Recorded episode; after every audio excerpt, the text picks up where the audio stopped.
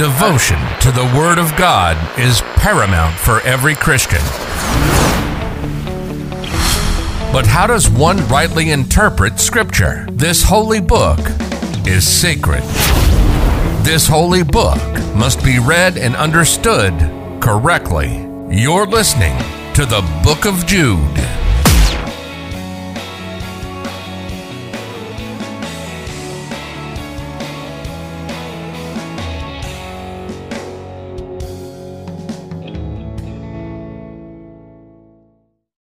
What's up, everybody? Welcome to the book of Jude. We are in Revelation 8. We're moving right along. If this is if this episode is hitting after Good Friday and and and uh, Easter, happy Resurrection Day to everyone. Our Lord and Savior Jesus was crucified. He was buried, but yet he beat death.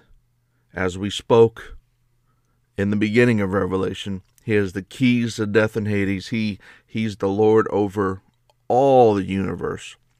And he has beat death, resurrected, and he is alive forevermore. So this um the the resurrection, the the death, burial, resurrection of Jesus is why you're a Christian.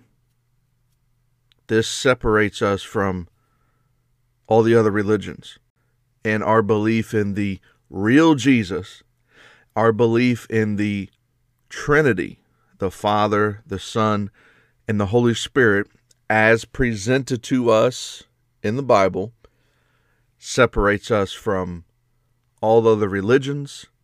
And all the religions who call themselves Christians or say they believe in Jesus, um, but they they're believing in the wrong Jesus. We we have two different uh, persons that we refer to as Jesus. So, hey, I'm not here to preach a sermon, but happy Resurrection Day to you. Revelation eight. Revelation eight. We don't get very far before we see some things happening. So let's get into it. If you haven't read Revelation 8, pause it, go read it, and then come back. Here we go. Revelation 8, verse 1. When the Lamb opened the seventh seal, there was a silence in heaven for about a half an hour. So, first things first, the first part of verse 1 the Lamb is opening the seventh and final seal of the scroll. So there was seven seals on the scroll. We couldn't see in the scroll. We could see the remember we could see the uh, the words on the outside of the scroll because it's rolled, but the inside of the scroll we can't see. And he's opening the seventh one. He's about to break it. He has the authority to do so. And um, so we're about to unravel the scroll, right? So that's that's what we're getting set up to do. So the scroll cannot be opened until all the seven seals were broken, and that's what's uh, happening here.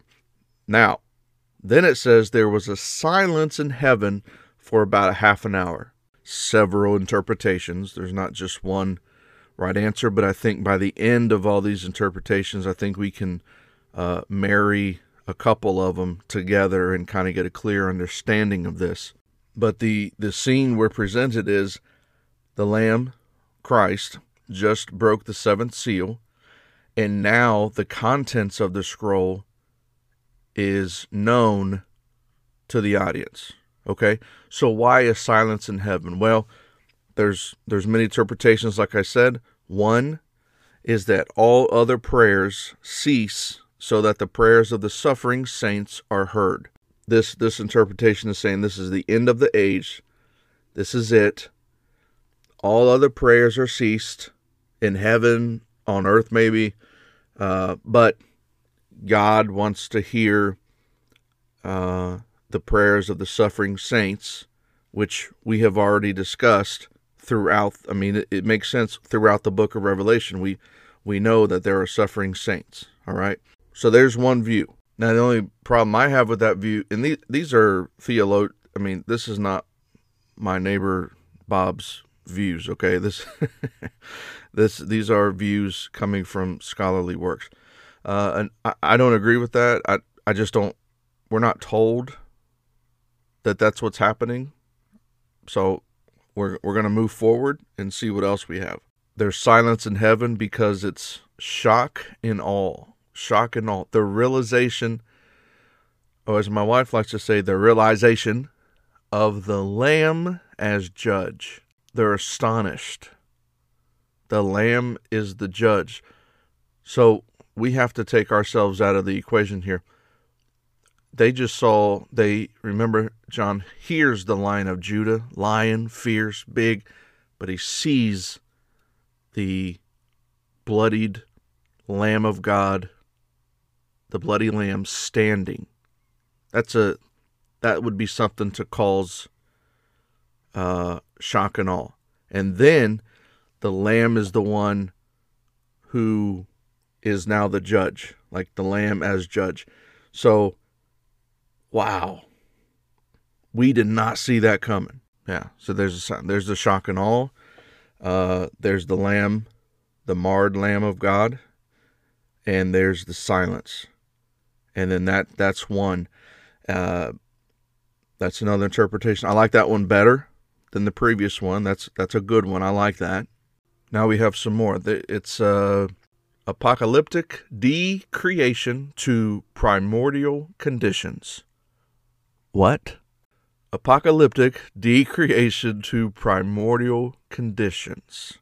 So you have Genesis. The thinking is you have Genesis, right? You have um, this silence before God begins to create. And I'm just um, I'm not pointing to anything specific. I'm just telling a story. I'm paraphrasing. You have a silence. You have uh, chaos. You have God begin to create and put things in order. So if that's Genesis, then what's Revelation? God destroying everything, decreating it back to the silence of the, the universe without mankind, without animals, without the waters, the land, the sea, whatever. Okay, we're not going to get into a creation debate, but that, that that's what the thinking is. Whether I agree with it or not, or you, but that's what the thinking is. So decreation back to you know hitting the reset button, as Dr. Heiser says, hitting the reset button. Um, and I'm going to quote some Second Temple Jewish literature. And just a reminder, Second Temple Jewish literature uh, is not the Bible, is not canon. I I always reference Enoch or or uh, Baruch or Ezra, which I'm about to do here. Um, it's not the Bible. It's not canon. It's not, but it's it's literature that they had available to them.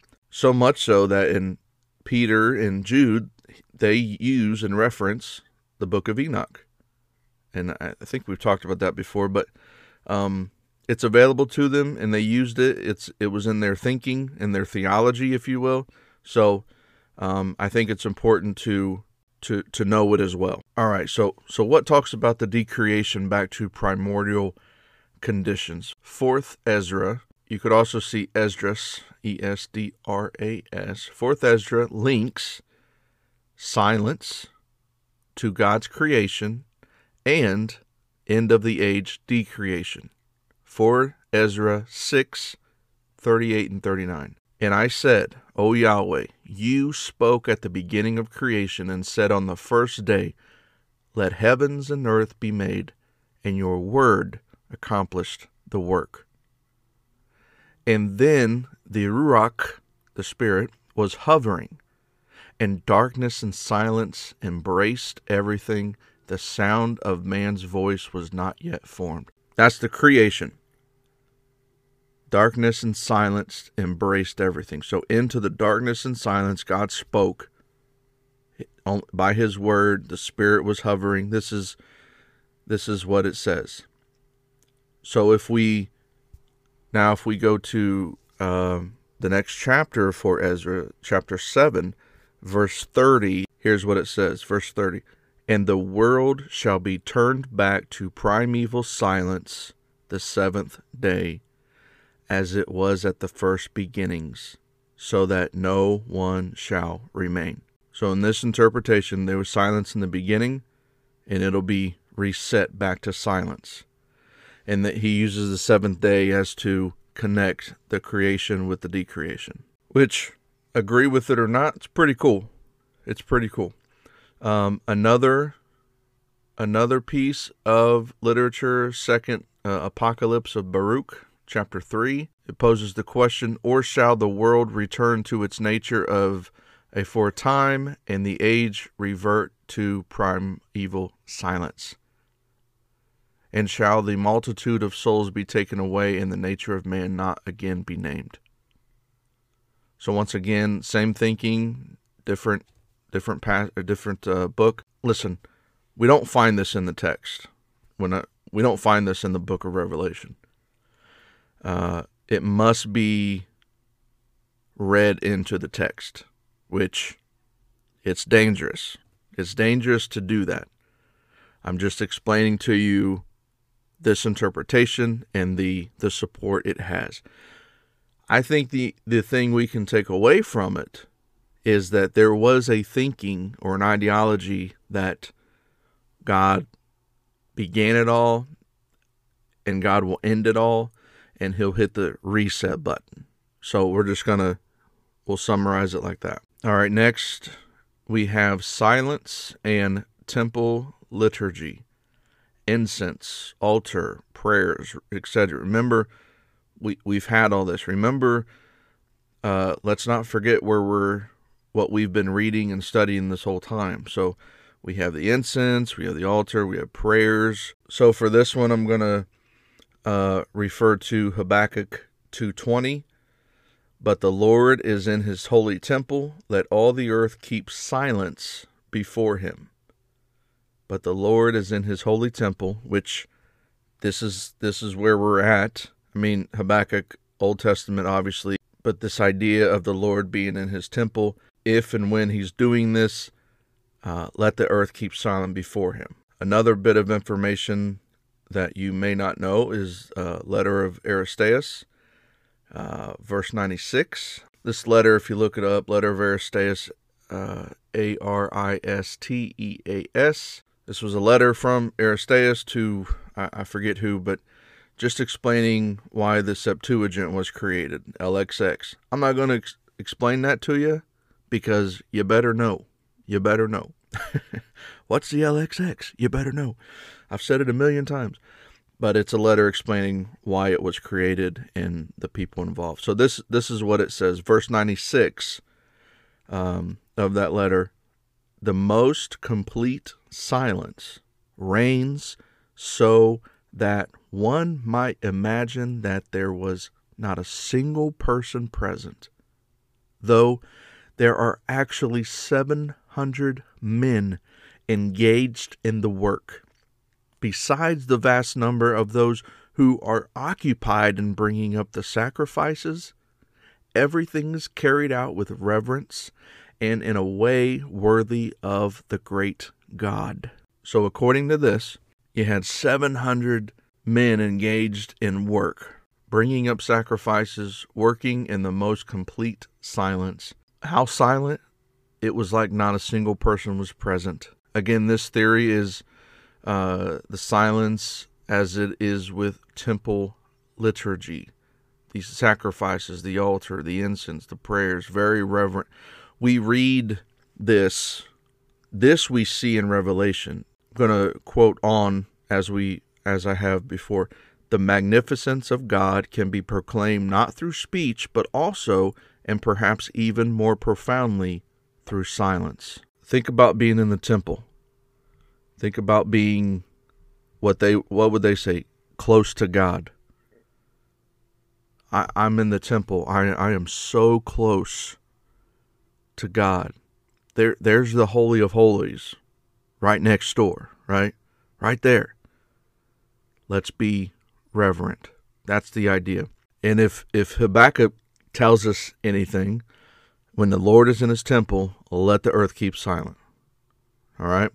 And we'll see Habakkuk come up again later. You can also see uh, the Mishnah Tamid 5 1 to 6 in the Testament of Adam 1.12. Now, before I tell you what that is, now this I will go over again. I, I know I've done it before. maybe in another series, maybe in the How We Got the Bible series, but um, just want to, I don't want to lose anybody. So if you're taking notes, here we go. First, you have the Talmud, the Talmud, T A L M U D. This is the discussions and commentary on Jewish history, law, customs, and culture.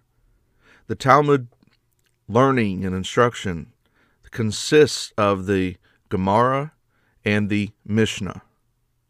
So you have the Talmud, and within it you have the Gemara and the Mishnah. Well, what are those? The Mishnah is the oral law. Oral law.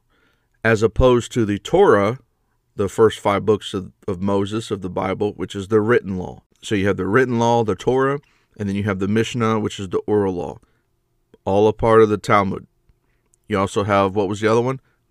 Gemara, which is a commentary of the Mishnah. Confused? So we have the oral law and the written law. And we also have a commentary on the oral law, Gemara. That's what that is. Now, what did I just say? I said, see also the Mishnah Tamid. I'm not saying Talmud, I'm saying T A M I D. Tamid. This is a narrative about what happened in the temple, the order of holy things. It discusses the daily temple service, which with a with a focus on the burnt offerings brought every morning and afternoon. That's why I brought that up. And in chapter 5 of that verses 1 through 6, it's a lot, but if you can you can you can google it, you can look it up and you can read it. It's the order of the holy things. And then the other one was the testament of Adam, uh, 1.12, 1.12. Uh, testament of Adam 1.12 and Mishnah Tamid 5 1 to 6. Beale kind of breaks it down this this theory to us, and I and I like it. I want to. We're we're back in Revelation. uh, this is Beale. The Mishnah's explanation. Okay, what's the Mishnah? It's the oral law. The oral law. The Mishnah's explanation of the background of the liturgy of the daily sacrifices in the temple makes even more cogent the association of prayer with silence in Revelation 8 1. Yes, that's right, kids. We're still in verse 1. Uh, the order, that wasn't a quote, that was me piping in. Back to the quote, I'm sorry. The order of the service roughly resembled the order of some of the significant images in the Apocalypse, Revelation, also known as Apocalypse. Uh, Revelations chapters 1 to 3, trimming of the seven lamps. Revelation 5 6, slaying the sacrificial lamb. Revelation 6 9, pouring of the sacrificial blood at the base of the altar. Revelation 8 4 to 5, which you're going to see here in a second, offering of incense during a time of silence and prayer.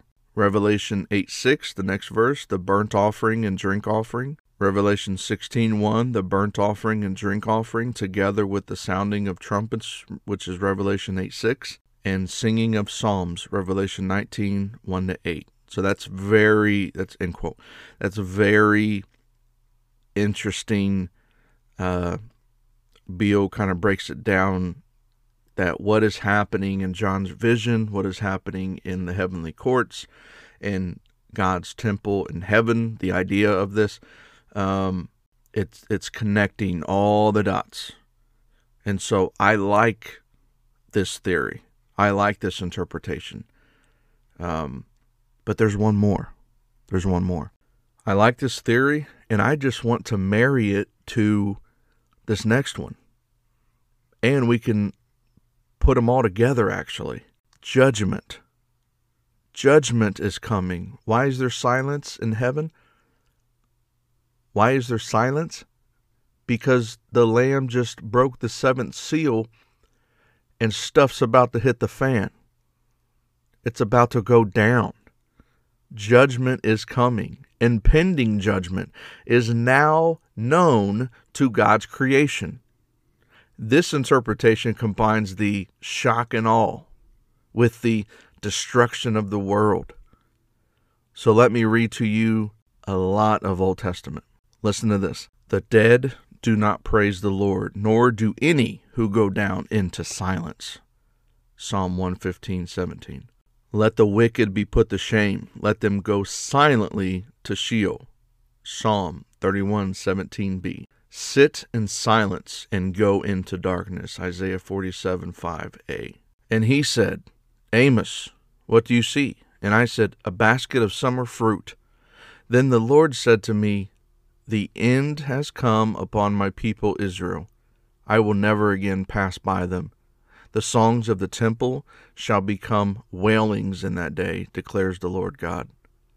So many dead bodies, they are thrown everywhere. Silence. Amos 8 2 to 3.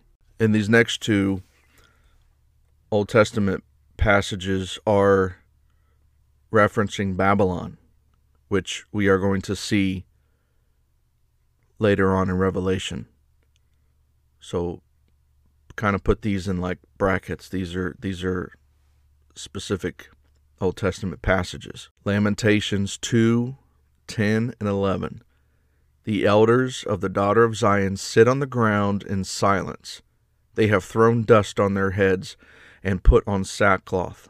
The young women of Jerusalem have bowed their heads to the ground. My eyes are spent with weeping. My stomach churns. My bile is poured out on the ground because of the destruction of the daughter of my people, because infants and babies faint in the street of the city. Again, that's Lamentations 2 10 to 11.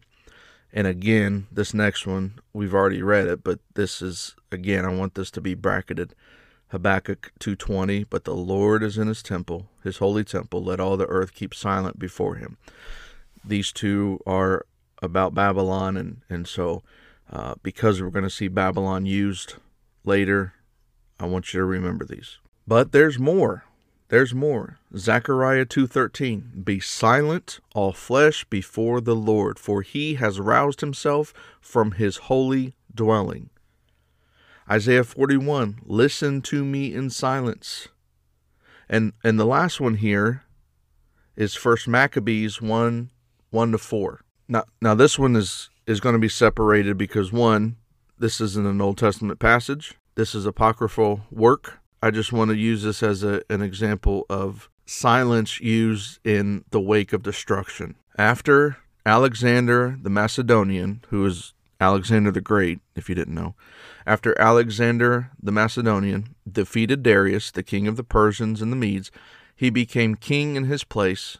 Having first ruled in Greece, he fought many battles, captured fortresses, and put the kings of earth to death. He advanced to the ends of the earth, gathering plunder from many nations. The earth fell silent before him and his heart became proud and arrogant and he collected he collected a very strong army and won dominion over provinces nations rulers and they paid him tribute.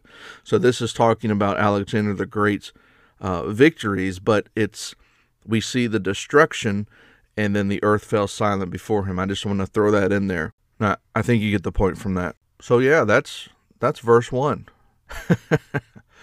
revelation 8 verse 1 which what made more sense to you? I don't I'm not I don't think there's a right or wrong answer. I th- I liked where we just kind of married them all pretty much um, except for the first one to be quite honest, but um, you know, what say you? I'm just trying to make sense of it too. So um, I, but I hope you're enjoying it. I really do. All right, I need a break. We'll take a break. We'll come back and we'll, I don't know, go to verse 2. Maybe we'll get through Revelation 8, maybe two verses today. We'll see. we'll be right back after the break.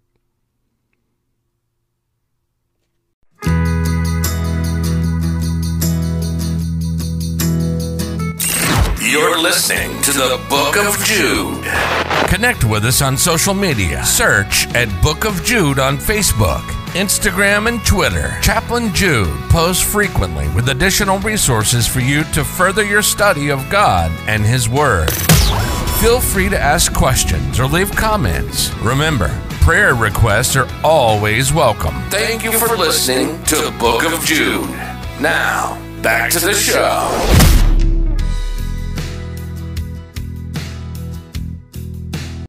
Welcome back to the book of Jude, Revelation 8, verse 2. Now that we know there's silence in heaven, so, what happens next? Verse 2 Then I saw the seven angels who are stand before God, and the seven trumpets were given to them. All right. So, the scrolls open, seven trumpets, judgments, judgment is coming, and it was the seven trumpets are given to the seven angels. Now, who are the seven angels that stand before God? Because it would be really easy for us to say, "Oh, well, in the in the beginning of this, we saw seven angels in the seven churches." Right? I remember the seven angels in the seven churches, but Dr. Heiser and most scholars say, "No, these, these are not the seven angels of the seven churches." Why? Those angels have a specific task to those churches. This scene involves angels who are performing judgment on the earth. John's letter, the book of Revelation, I think we, we lose a lot when we say the book of Revelation, but this letter to these seven churches, we're still talking to them. John is still talking to them. God, through John, is still talking to them. He's saying, "This church, you're doing good. I have a problem with you. This this thing is happening. This that." And these these churches, uh, the Christians are being persecuted. Remember, um, John, a fellow partner, brother in in the tribulation that they're all going through. They were all going through tribulation. Therefore, these are not representatives of what we see now, the seven angels that stand before God. And let me just say Again, we see the word angels. Again, angel means messenger. We saw celestial beings over the seven churches in, in the beginning. In here in chapter 8, we're seeing additional celestial beings uh, that have a task uh, that were given the trumpets, and they're going to uh, be performing judgment upon the earth. Now, where does this come from in either Old Testament or uh, Second Temple Jewish literature? Well, we know of archangels or archangels found in Jewish apocalyptic writings. Now, this we know. Some scholars believe these to be the angels of chapter 8. So, who are these? Uh, Tobit 12, 15. I am Raphael, one of the seven angels who stand and serve before the glory of the Lord. Okay, so Raphael, Leonardo, Donatello. No, that's the Ninja Turtles. All right, Chaplain Jude. Let's get back on. All right. Uh, Raphael with seven, one of the seven angels who stand before the Lord. All right. First Enoch. Now, you're to get, you want to know who the seven are? The book of Enoch's to tell you. But uh, First Enoch 20, 1 to 8. And these are the names of the holy angels who watch Uriel, one of the holy angels who is over the world and over Tartarus, Raphael, one of the holy angels who is over the spirits of men, uh, Raguel, one of the holy angels who takes vengeance on the world, uh, Michael, uh, one of the holy angels set over the best part of mankind over chaos, Seraquel? Probably not. Uh, one of the holy angels who is set over the spirits who sin in the spirit. Gabriel, one of the holy angels who is over paradise and the serpents and the cherubim. Remiel, one of the holy angels whom God set over those who rise. All right, so that's Enoch 21 8. Also, 1 Enoch 81 5, and those seven holy ones brought me and placed on the earth. So in the book of Enoch, they're called angels. They're called, of course, messengers. They're called um, archangels. They're called seven holy ones.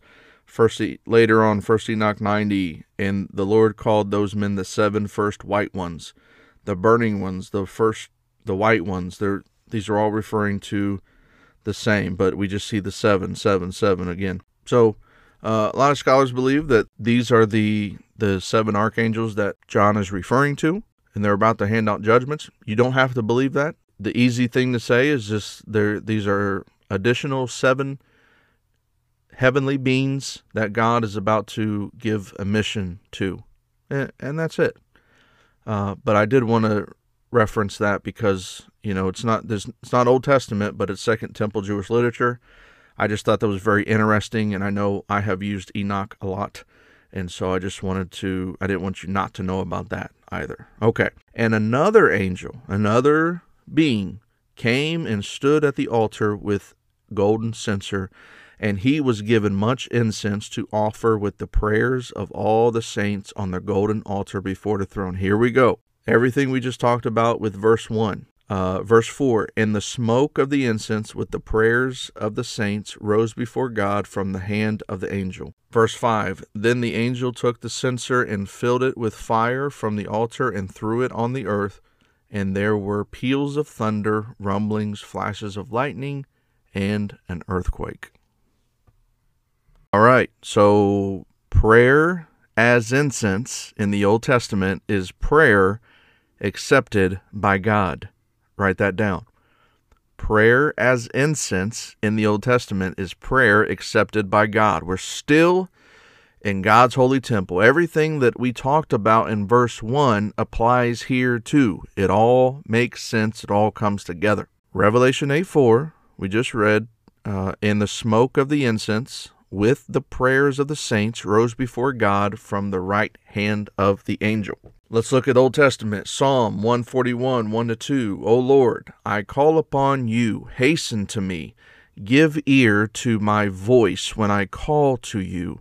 Let my prayer be counted as incense before you, and the lifting up of my hands as the evening sacrifice. Now, the smoke of the incense in the Old Testament temple we find in Leviticus 16, 12 to 13. And he shall take a censer full of coals of fire from the altar before the Lord, and two handfuls of sweet incense beaten small, and he shall bring it inside the veil and put the incense on the fire before the Lord, that the cloud of incense, that the cloud of incense may cover the mercy seat that is over the testimony, so that he does not die. I hope it's all coming together for you. Something holy is happening.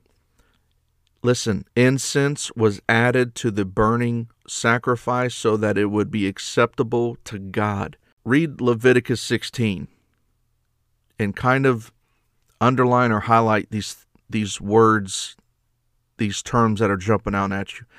You know, 16 uh, verses 11 to 19, which we just read 12 and 13, but 11 to 19, that's the Day of Atonement the Day of Atonement. This is very specific Old Testament passages. Leviticus 2, we see a pleasing aroma. Exodus 29, pleasing aroma. Exodus 30, we have the altar of incense. And walk in love as Christ loved us and gave himself up for us a fragrant offering and sacrifice to God. Now that's Paul in Ephesians 5 2. We have the lamb, the sacrifice, the sacrificial lamb fragrant offering, sacrifice to God. Christ loved us, gave himself up for us. Um, do you see how it all just comes together? It's a beautiful. Again, John is you. John didn't use Ephesians five two, by the way. You see how John just pulls from everything once again and just uses all the whether whether he you know the vision he sees it he's there whatever happened uh he's just pulling all this together and presenting this mosaic if you will and of course, the end of verse 5 peals of thunder, rumblings, flashes of lightning, and an earthquake. You should know this a theophany, a visible manifestation. This is common when God shows up. It happens in Revelation 4 5. It'll happen, uh, he, you know, it happens here, Revelation 8, uh, Revelation 11 19, and again in chapter 16, verse 18. And this all should remind us of the Sinai theophany back to Mount Sinai, right? Now, I also want to point out that verses 3 to 5 of this chapter in Revelation 8 is somewhat modeled after Ezekiel 10 1 to 7. A celestial being filling its hand with burning coals and throwing it or scattering it on the earth. Now, that's Jerusalem in Ezekiel. Just like John used the mark of protection for the righteous in Revelation 7, last episode, just as he did that with Ezekiel 9, we still see him using chapter 10 of Ezekiel here in chapter 8. of Revelation. Let me just say that again. In Revelation 7, John used Ezekiel 9, the mark of protection. In Revelation 8, a portion of it, John is using Ezekiel chapter 10. And you should know this, but by the way, if you don't, chapters and verses did not exist in John's time. So we're not saying that John is is uh, well. I'm going to use verses one to ten of Ezekiel. For, he's just he's just using what he knows, right? Chapters and verses did not exist in John's time. Just I just want everybody to know that. Uh, but allow me to quote some of Ezekiel 9 for a reminder, and then I'll read Ezekiel 10 2b. So, Ezekiel 9, read the whole chapter, of course, but verse 1 bring near the executioners of the city. Uh, verse 2 his weapon for slaughter is in his hand, and with them was a man clothed in linen, with a writing case at his waist. And they went in and stood beside the bronze altar. Verse 4 Pass through the city, through Jerusalem, and put a mark on everybody's foreheads of the righteous. Verse 5 Pass through the city and strike, show no pity. Verse 6 Kill everyone, but touch not the one. Remember this from last, last episode. Touch not the one who has the mark, and begin at my sanctuary. So they begin with the elders who were before the house. Verse 7 So they went out and struck the city. Remember John using that um, in chapter 7. And now we see John using chapter 10, and I'll read to you uh, Ezekiel uh, chapter 10, verse 2, uh, the, the last part of 2. Fill your hands with burning coals from between the cherubim, which is the altar, and scatter them over the city, Jerusalem. So in Ezekiel, we're talking about Jerusalem. In Revelation, we're talking about the earth. And he's not scattering it, he's throwing it same difference, as we say. Same difference. So there's your Old Testament use in the first few verses of Revelation 8. Next time you hear my voice, we're going to be talking about verse 6 to 13, the seven trumpets, and what they represent. Spoiler alert, it has something to do with the Old Testament. as you go out, as you go out, be a witness, be a testimony make disciples in the name of our Lord Jesus Christ. And once again, happy resurrection day. Our Lord has paid the price and he has beaten death, and we, even though we don't deserve it, have salvation. He has the name above every other name. We praise you, Lord Jesus. We thank you for our salvation. We thank you for uh, being faithful to us and uh, extending your grace and your mercy, your grace, is the unmerited favor, something we can never work for to obtain something that we do not deserve. And we're, I'm reminded of that every day. And yet you loved us while we were still sinners. God bless.